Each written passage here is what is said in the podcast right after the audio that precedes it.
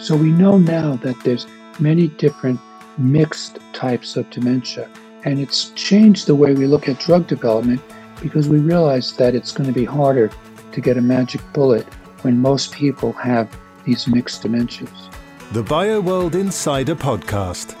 This is the BioWorld Insider Podcast, and I'm Lynn Yoffee. During a year dominated in large part by COVID 19, another crisis continues to unfold across the globe. It's the increasing prevalence of dementia, with Alzheimer's disease as its most common form. As researchers from more than 110 countries gather for the Alzheimer's Association International Conference this week, we wanted to take stock of an important disease that, with its growing global incidence, touches millions of lives. To discuss some of the most important issues under consideration at the meeting and in the broader field, BioWorld staff writer Lee Landenberger today is joined by Dr. Howard Fillit, founding executive director and chief science officer at the Alzheimer's Drug Discovery Foundation, which was founded by Estee Lauder heirs Leonard and Ronald Lauder to accelerate the discovery of drugs to prevent, treat, and cure Alzheimer's disease. Dr. Fillit, a geriatrician, neuroscientist, and professor at Mount Sinai School of Medicine, has led the foundation since its founding in 1998. Thank you for joining us today, Dr. Fillit. Over to you, Lee. Thanks, Lynn, and welcome, Dr. Fillit. Thanks for spending time with us today. Thanks, Lee. You've helped broaden understanding of this disease. So tell us a little bit about the venture philanthropy approach the foundation takes and its role in advancing care. Sure, thanks. Well, we were incorporated in 1998, and in our incorporation papers, we told the Internal Revenue Service, which uh, oversees all philanthropies in the United States, that we were going to do three things, and only three things. And they were all related to the development of new drugs for Alzheimer's. Number one, we were going to develop new biomarkers that would lead to blood tests, but more importantly, would accelerate the development of new drugs. And you saw that play out dramatically with the recent approval, accelerated approval of aducanumab, Biogen's drug, and I could talk about that later. Secondly, that we were going to develop new prevention methods for preventing Alzheimer's disease, including drugs and lifestyle approaches. And number three, that we would be heavily invested in developing new drugs for Alzheimer's disease. As a result of that, we developed a business model because we realized that we were in a commercial space, basically wanting to bring new drugs to market and accelerate their development. And so, with that, we kind of adopted a model where we would, as we invested in biotechs, which we told the Internal Revenue Service that we intended to do, that as we invested in biotech companies and in programs in universities, that we would seek a return on investment that would lead to uh, more revenue for us to invest in new research. And finally, that we would take a very proactive approach to accelerating the development of new drugs for Alzheimer's disease, uh, hiring scientists like myself, reaching out to scientists all over the world, funding internationally in over 20 countries now, and helping scientists to develop their ideas and their programs for new drugs for Alzheimer's disease. Um, sort of like a venture model, but in the nonprofit sector. There's a new University of Washington forecast that was presented at the Alzheimer's Association International Conference this week that estimates the number of people with dementia globally is going to triple to more than 152 million people by 2050. So, what are the, some of the most important ways that research might help get ahead of the trend? Well, there have been studies looking at what the impact of treatment and prevention would be on the occurrence of the disease. And I, I think it's an achievable goal, it's clearly achievable to reduce the prevalence and the incidence of Alzheimer's disease. So, one study by um, a group, uh, one group, showed that if you consider it in a simplistic way, let's say the average age of death in the United States is 80 years old. And let's say that the average age of onset of clinical Alzheimer's disease, namely dementia, is about 75. And let's say that there was a way that we could delay the onset of dementia by just five years. If we did that, then the number of new cases of Alzheimer's disease would be reduced by 50%, which is huge because the reason being that 50% of people would live a full life at that point without having ever developed cognitive impairment or dementia. And I, I, think that's an achievable goal. People would die from other causes like heart attacks, hopefully in the middle of the night, uh, and not have to suffer this nightmare. So that's one way to do it. And is that possible today? Well, not too long ago, the Lancet Commission, which is a very well known group that does uh, reviews of what evidence is out there, they came out with a very large report in the leading journal out of the UK called The Lancet, which uh, delineated all that we know about prevention of Alzheimer's disease. And they stated, based on current research, that 40% of cases of Alzheimer's disease and related dementias could be prevented if people did simple things like don't smoke, don't drink excessively, exercise, make sure that your hearing is okay. If you have comorbidities like diabetes and hypertension, manage them well because they're risk factors for cognitive decline in late life and Alzheimer's disease. Um, eat a healthy diet. A Mediterranean diet has been shown to uh, reduce the risk of Alzheimer's disease. So the Lancet, a very prestigious group out of the UK and Europe, has already said that we, if people live these uh, these lifestyle and manage their medical comorbidities, that 40% of the cases could be prevented.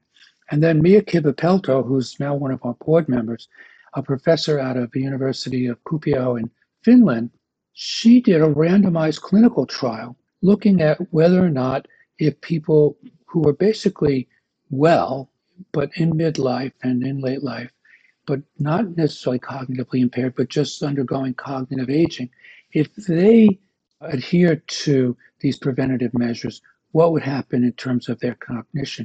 And she showed in a randomized trial where there was a control group that didn't adhere uh, strictly to these uh, methods, that the people who did adhere to these methods actually had a slowed, a slowed rate of cognitive decline. So we have a lot of data now that Alzheimer's is preventable.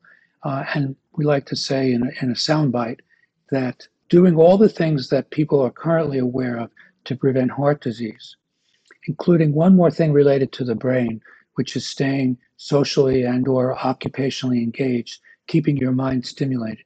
Doing all those things can help you to prevent or delay the onset of Alzheimer's disease in late life. So I think that that's one thing that we can do. The second thing that we can do is develop drugs. And we're getting so much more progress in the development of drugs for Alzheimer's disease. But what we really want to do is move those drugs into prevention. And that's already being done as well. So, for example, the, our foundation just funded the addition of the leading anti aging drug that's out there, a drug called metformin, which is a diabetes drug, the leading diabetes drug in the world. But it's also an anti aging drug, and it's known to have effects on insulin sensitivity and glucose utilization in the brain, which is a huge user of, of glucose as a source of energy. And just like in diabetes, there's insulin resistance, there's insulin resistance in the aging brain. So, what we're doing is in the next iteration of Dr. Kivipelto's uh, prevention studies, is adding on drugs like metformin to see if we can get further impact on preventing Alzheimer's disease. But even drugs like the anti-amyloid antibody aducanumab that was just approved for the treatment of people with mild dementia and mild cognitive impairment. There are studies using those kinds of drugs in people who are normal and seeing if we can prevent the progression of amyloid deposition in people who are cognitively normal.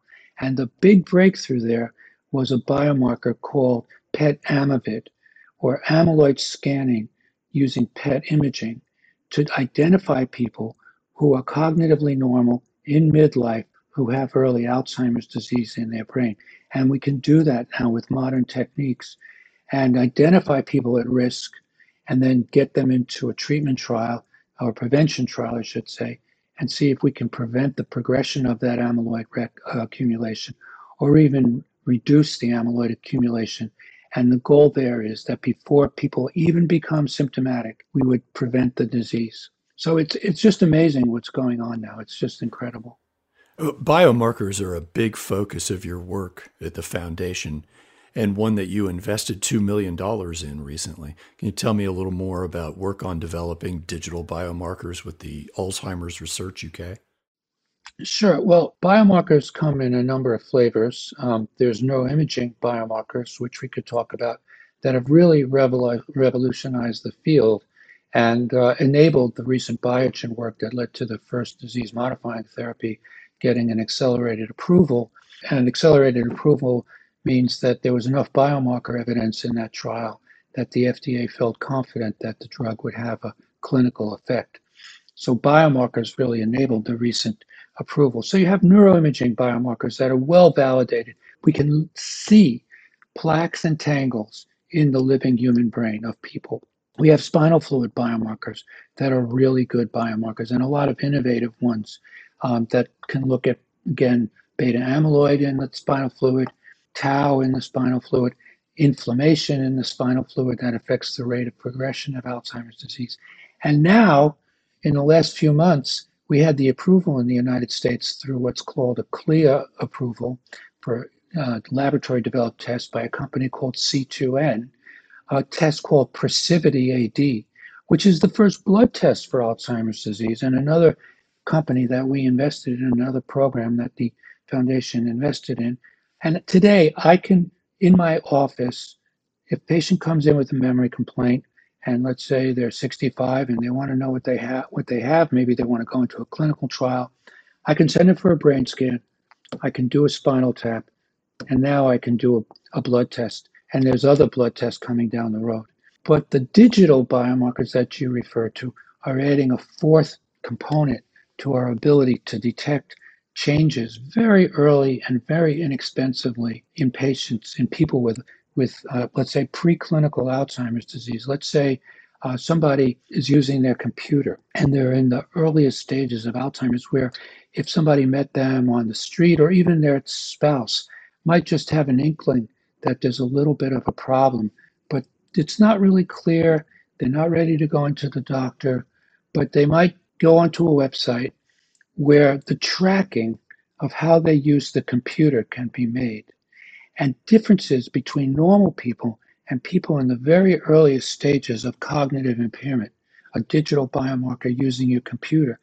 It can be picked up on a passive or an active basis. In other words, on a passive basis, I might be a program that monitors your computer use, and then I can pick up that as things are changing, maybe you need to go to your doctor and get a, an evaluation. Or it could be active. Maybe you're concerned about your cognitive function and you have what we call subjective cognitive decline, which is the earliest clinical stages of the disease, where even doctors and neuropsychologists might not be able to pick up your cognitive impairment, but you know that there's something going on. We call that subjective cognitive decline.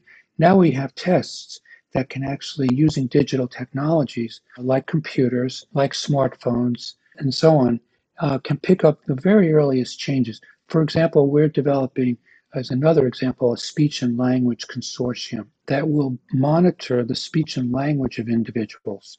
And again, one of the earliest changes that happens in people with very early Alzheimer's disease and related dementias is changes in their language. Uh, vocabulary declines. The complexity of sentences gets more simple and grammar changes. The prosody, the use of um, emotion in language changes. And we can pick all, all of these changes up using modern voice recognition technology. So maybe you're talking into your phone, your smartphone, uh, and we're supporting digital technologies that will be able to, let's say your doctor is concerned and you complain of subjective cognitive decline. Maybe instead of doing a blood test or in addition to doing a blood test, your doctor could sign you up for an app that would measure your speech and language, and the doctor would get a report and the report would tell the doctor whether your speech and language predicts that you're going to get Alzheimer's disease. And another new biomarker category that's coming of age now are retinal biomarkers. And in this case, the retina, the back of the eye, is the mirror of the brain. And we can see amyloid deposits and look at the microvasculature of the back of the eye in the retina. And that predicts, detects, I should say, the early onset of Alzheimer's disease in people. So imagine one day when you go for, and that day is not far off, maybe a couple of years at most, you'll go for your routine annual eye exam. And in addition to seeing if you have cataracts and what your vision is, um, the doctor will have a device, or the ophthalmologist will have a device, or maybe the optometrist will have this device where they can look in the back of your eye and see if you have Alzheimer's disease and what your vascular status is in terms of how it relates to cognitive impairment. So, all of these biomarkers, these five categories that I've given you, are going to change dramatically. They're already changing, but they're going to change dramatically the landscape of cognitive decline with aging, Alzheimer's early detection, and again, clinical trials, because all of these biomarkers will be used one way or another in clinical trials to make them more efficient, more rigorous, more sensitive, and less expensive. Even with these great advances, it's still tough to differentiate between different types of dementia, like between Alzheimer's disease and frontotemporal dementia and dementia with Lewy bodies. Has there been any progress on differentiation? And if there has been, what does that mean for patients? Well, it's difficult for the clinician in, let's say, a primary care setting to make that distinction. Let's say, let's compare the three that you mentioned just as a starting point, because there's also vascular dementia, which is the second most common cause of dementia in elderly people, and a few other kinds of dementia that we could talk about. But let's stick to the three that you mentioned, which was um, frontotemporal dementia, Alzheimer's disease, and Lewy body disease. So, on a clinical level, Alzheimer's disease is generally, and this is stereotypic, generally characterized by early memory loss, and particularly a specific type of memory loss that's created in a specific part of the brain called the hippocampus and the entorhinal medial temporal cortex. So, in the case of most people with Alzheimer's disease characterized by plaques and tangles, the clinical manifestation is, is what's called episodic memory loss. In other words, you forget things that are happening in your short term memory, but your long term memory remains intact. And you generally don't have what's called executive dysfunction. So, executive dysfunction is based in the front of the brain, in the frontal lobes of the brain. Executive function, human cognitive tasks like abstract reasoning, multitasking, planning, scheduling, uh, emotional control and those kinds of activities that you know kind of make us human and and in that case the pathology in the early stages is characterized in the frontal lobes because that's where the disease starts and the primary manifestations early on are executive dysfunction and not necessarily memory loss uh, and often characterized in the clinic as a change in personality and then you have Lewy body disease, which affects the brain in a different part of the brain, generally in the parts of the brain where Parkinson's disease is affected. And it's kind of a continuum with Parkinson's disease. Here it's characterized by deposits of Lewy bodies that are composed of a molecule called alpha synuclein. And in this case, the progression of the disease is often beginning with memory loss, but people have other features, particularly hallucinations and visual disturbances. And a lot of aggression and this kind of behavior. So we can distinguish patients of those three diseases by their clinical presentation, and then we can look at their MRI imaging as a next test. And if you do an MRI, particularly if you do what's called a volumetric analysis, where you actually quantify the brain volumes of different regions of the brain, what you're going to see is what you expect for the three different kinds. So in in Alzheimer's disease, you're going to see shrinkage of the hippocampus, which can be measured quantitatively using modernized modern computer techniques. You can measure the volumes and the, the presence of disease in the frontal lobes, and we can specifically see that there's frontal atrophy on the MRI and, and designate people as having frontotemporal dementia based on their MRI patterns. And similarly with with Lewy body disease, we see specific patterns of atrophy as well. Then we can do a PET scan, so positron emission tomography. What that means is that we can look at, for example, glucose utilization in different parts of the brain. We talked earlier about the, how the brain is 3% of the body weight uses 25% of the body's energy at any given time. And most of that energy comes from glucose and oxygen. And that's why a diabetic that becomes hypoglycemic within seconds, the first thing that happens is that they go unconscious. But we can use that fact, that biology, and use a certain form of glucose and inject that radioactive form of glucose called fluorodeoxyglucose. Doesn't affect anything. And we can use that fluorodeoxyglucose to look at metabolism in the brain. So what are we going to see? In Alzheimer's disease, you're going to see metabolism of glucose in the hippocampus and the and the temporal lobes. In frontotemporal dementia, you're going to see decreased metabolism in the frontal lobes.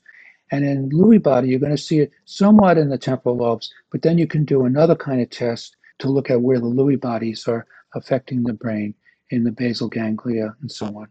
So we can use imaging, and more specifically, now we have FDA approved tests like the ones that were used in the Biogen trial, where we can specifically see the amyloid. And that's specific for Alzheimer's disease. So we can send people for a third form of neuroimaging and find the amyloid in their brain and specifically make a diagnosis of Alzheimer's disease. We can also detect tangles, but tangles aren't specific for Alzheimer's. They're seen in many different forms of dementia, but they do tell us something about what's going on with the disease. And similarly, these blood tests and spinal fluid tests that I talk about can be used to discriminate. Long winded answer, but the bottom line is actually that it's not as clear as we would like. And what we're finding is that many people have mixed forms of dementia. So 35% of people who are diagnosed with Alzheimer's disease at autopsy who have amyloid plaques and tangles in their brain also have Lewy bodies. And a lot of people, as they progress through the stages of dementia, will have frontal lobe disease and develop executive dysfunction, which is very disabling. So we know now that there's many different mixed types of dementia. And it's changed the way we look at drug development because we realize that it's going to be harder to get a magic bullet when most people have these mixed dementias. Yeah, speaking of drug development, one of the big questions at the conference this year is about the approval of Aduhelm and how it might impact the way that clinical trials uh, are conducted. So I have a couple of questions for you. Might Aduhelm become the control treatment in new studies? And might ongoing trials be affected by people dropping out to take Aduhelm in the future?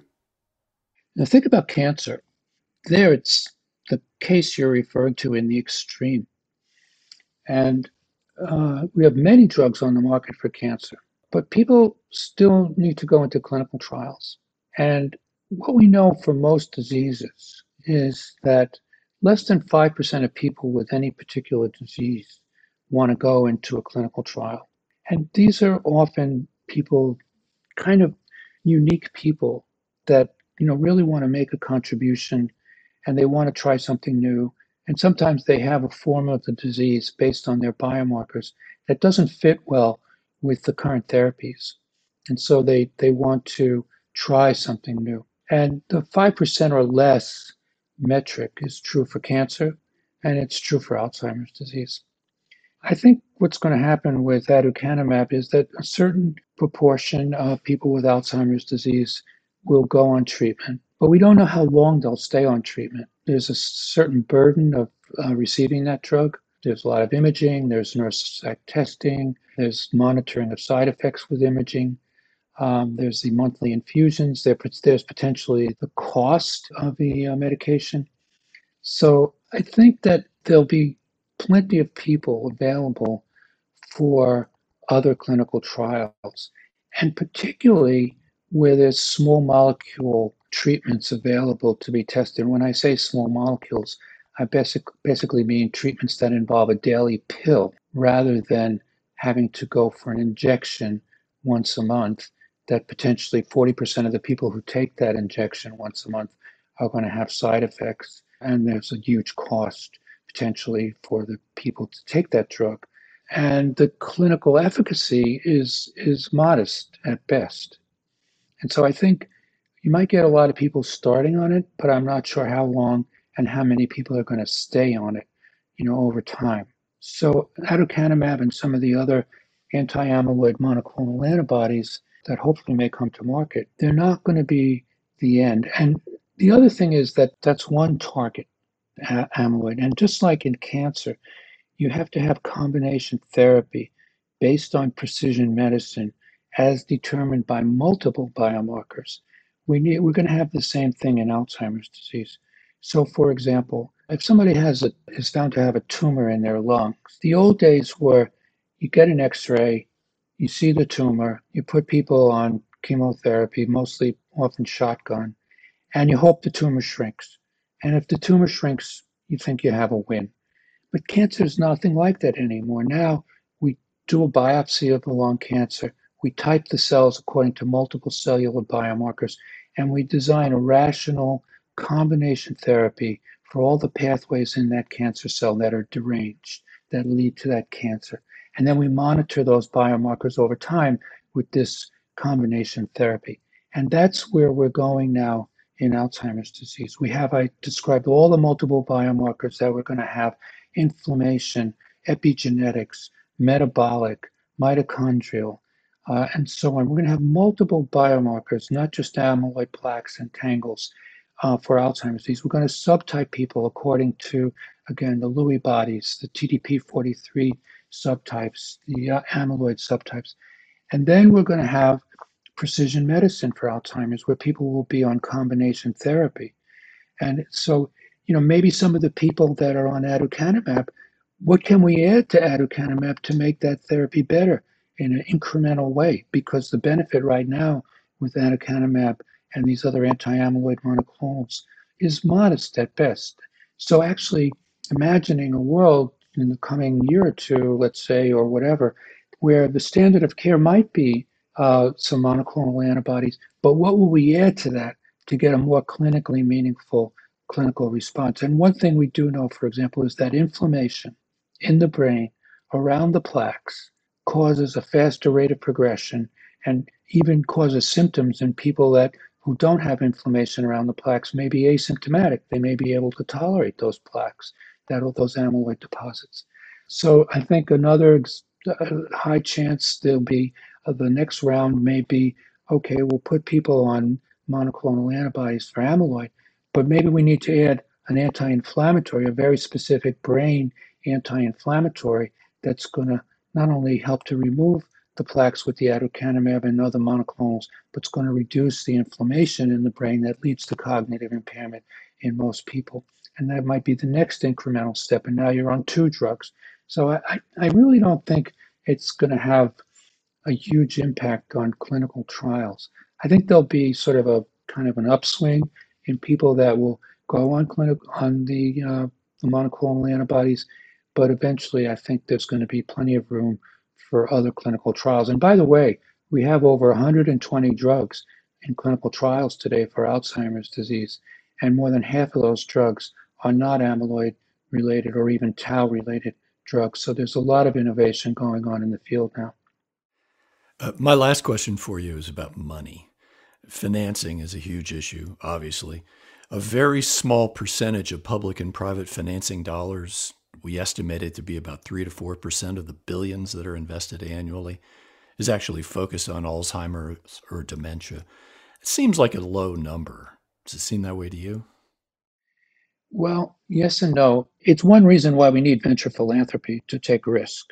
Yes, investors have been afraid of investing in Alzheimer's disease because oh, we've had such a high rate of failure. You know, we haven't had a drug approved since 2003. Now we finally have one. So what we're seeing now is a marked increase in investor interest.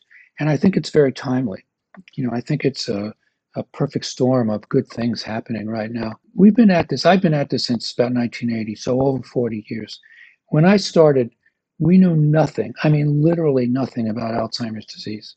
Uh, the, the initial budget for the National Institute on Aging in 1975, at a time when the National Institute on Aging was started, and we were having the war on cancer and the war on heart disease and billions of dollars in 1975 dollars uh, attributed to those fields of research and we spent as a nation $625,000, $625,000 on Alzheimer's research.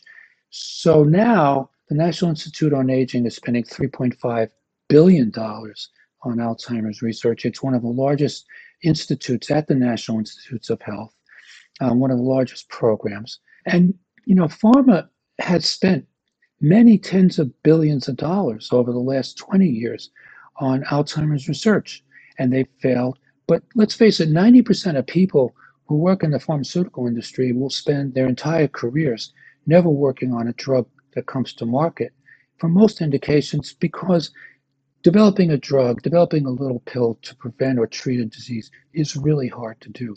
And what we had to do over the last 40 years is build the basic science so that we can start translating that basic science into new drugs.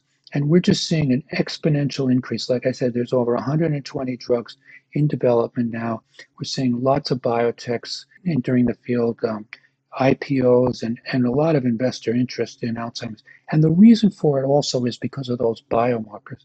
So we can show target engagement now. We have biomarkers that can show a pharmacodynamic effect of drugs to show that these drugs are working in the brain, which is hard to do.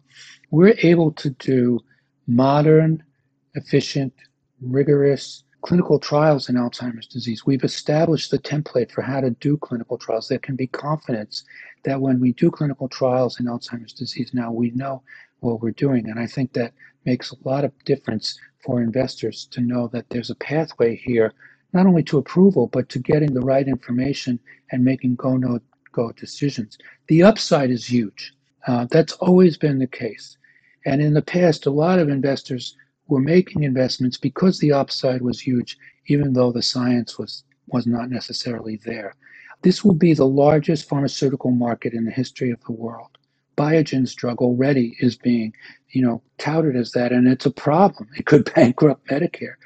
But the the difference today is that yes, it will be the largest pharmaceutical market, but also we have the science now to deliver on these clinical trials and these multitude of different kinds of drugs that are going to be coming through the pipeline.